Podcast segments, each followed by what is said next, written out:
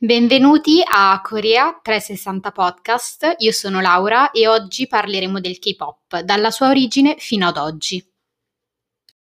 Il termine K-pop è l'abbreviazione di Korean Pop, si tratta, eh, come saprà la maggior parte di voi, di una corrente musicale proveniente dalla Corea del Sud. Il K-pop è un genere che si differenzia proprio perché riprende un mix di elementi musicali che provengono da tutto il mondo. Basti pensare al jazz, al rock, ma anche all'hip hop e alla stessa musica classica. Fino agli anni 2000 la musica popolare coreana veniva chiamata Kayo, scusate per la pronuncia. Col passare del tempo questo genere musicale del tutto locale fu influenzato da numerosi elementi provenienti dall'Occidente.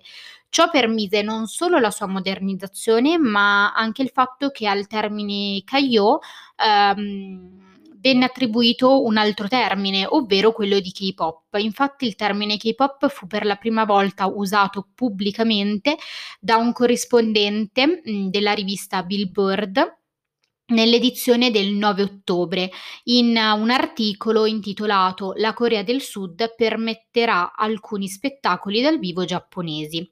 Secondo altre fonti, la parola K-pop è stata coniata inizialmente dagli stessi giapponesi, prendendo esempio dal termine J-pop, poiché in questo modo in Giappone era possibile vendere la musica coreana. Le origini del K-pop risalgono all'ultimo ventennio del 1800, quando molte canzoni occidentali che erano popolari all'epoca vennero tradotte in coreano. Il termine della guerra di Corea negli anni 50 permise una ripresa economica che fece fiorire la musica locale. Vediamo che l'influenza degli americani e del movimento hippie permisero una produzione musicale non più legata e condizionata dal conflitto con il Giappone.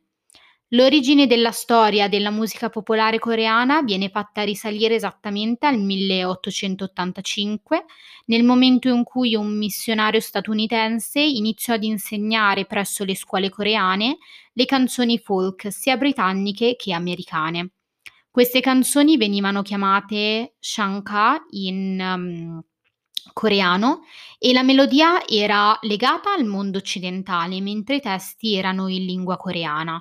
Ne è un esempio la stessa melodia Oh My Darling Clementine, che è la stessa che viene nominata anche nel K-drama It's Okay to Not Be Okay, per chi l'avrà visto.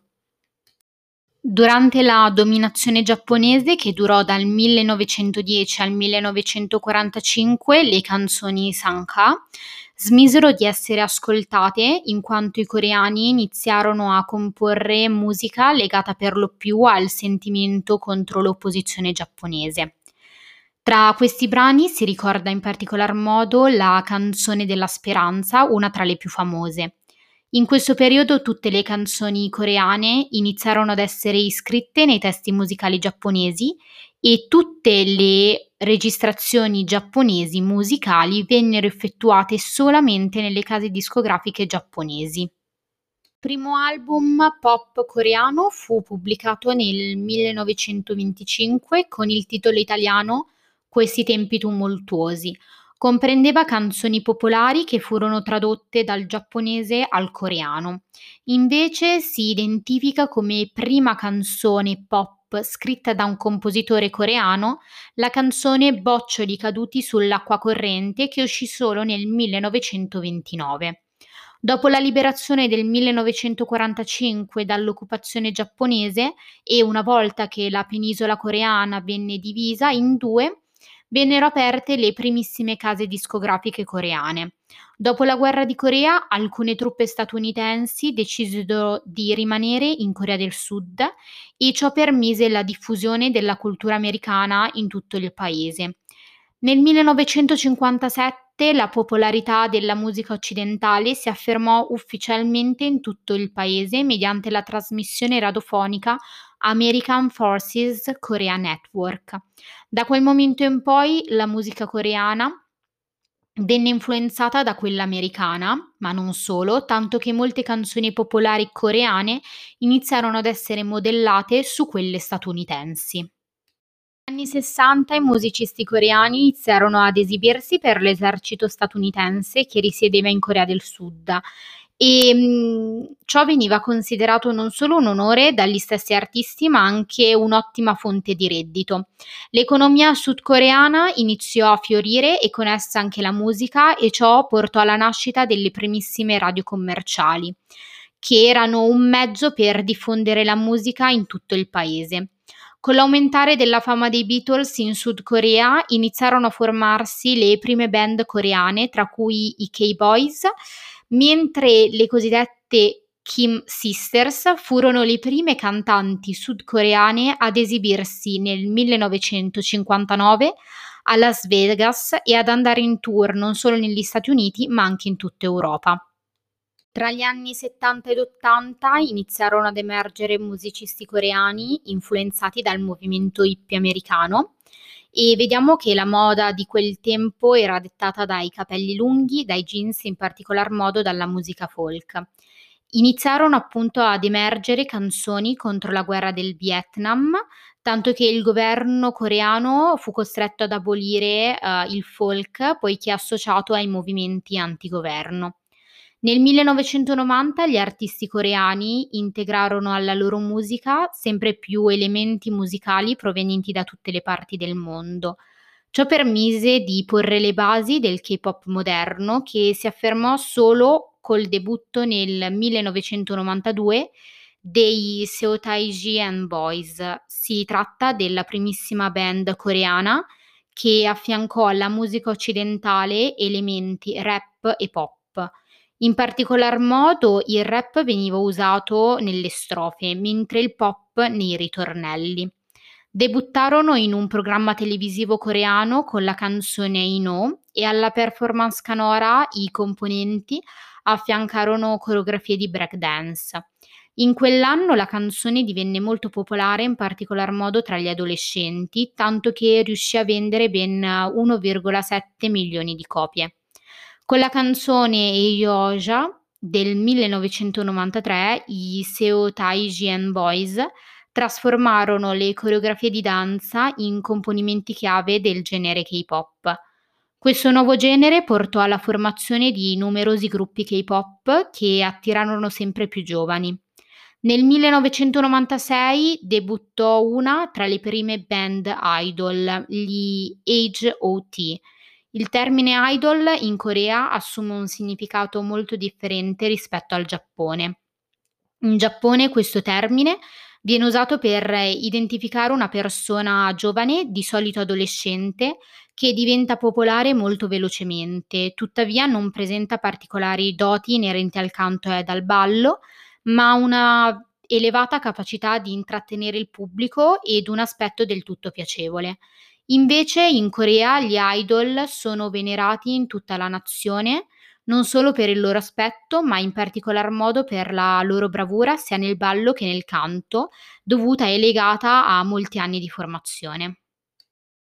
Gli H.O.T. furono lanciati sulla scena musicale coreana da Izuma, fondatore della SM Entertainment, Prima del loro debutto sottopose il gruppo ad un allenamento molto ferreo di ballo, musica, presentazione scenica, lingua e relazioni con i mass media. Gli H.O.T. ottennero un enorme successo vendendo 10 milioni di dischi in 5 anni e ciò permise alla SM Entertainment di diventare la prima agenzia di intrattenimento coreana a quotarsi in borsa.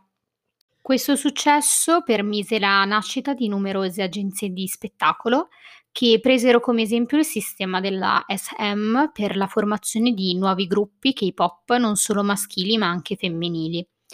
Nel 2000 i gruppi che avevano avuto successo negli anni 90 si sciolsero e solo nel 2003 si ritornerà a un boom della scena del K-pop grazie alla boy band TVXQ che portò ad un ritorno degli idol e alla nascita della seconda generazione di K-pop, all'interno della quale ritroviamo le band più famose, ovvero i Big Bang, le Wonder Girls, gli Shiny e le Girls' Generation.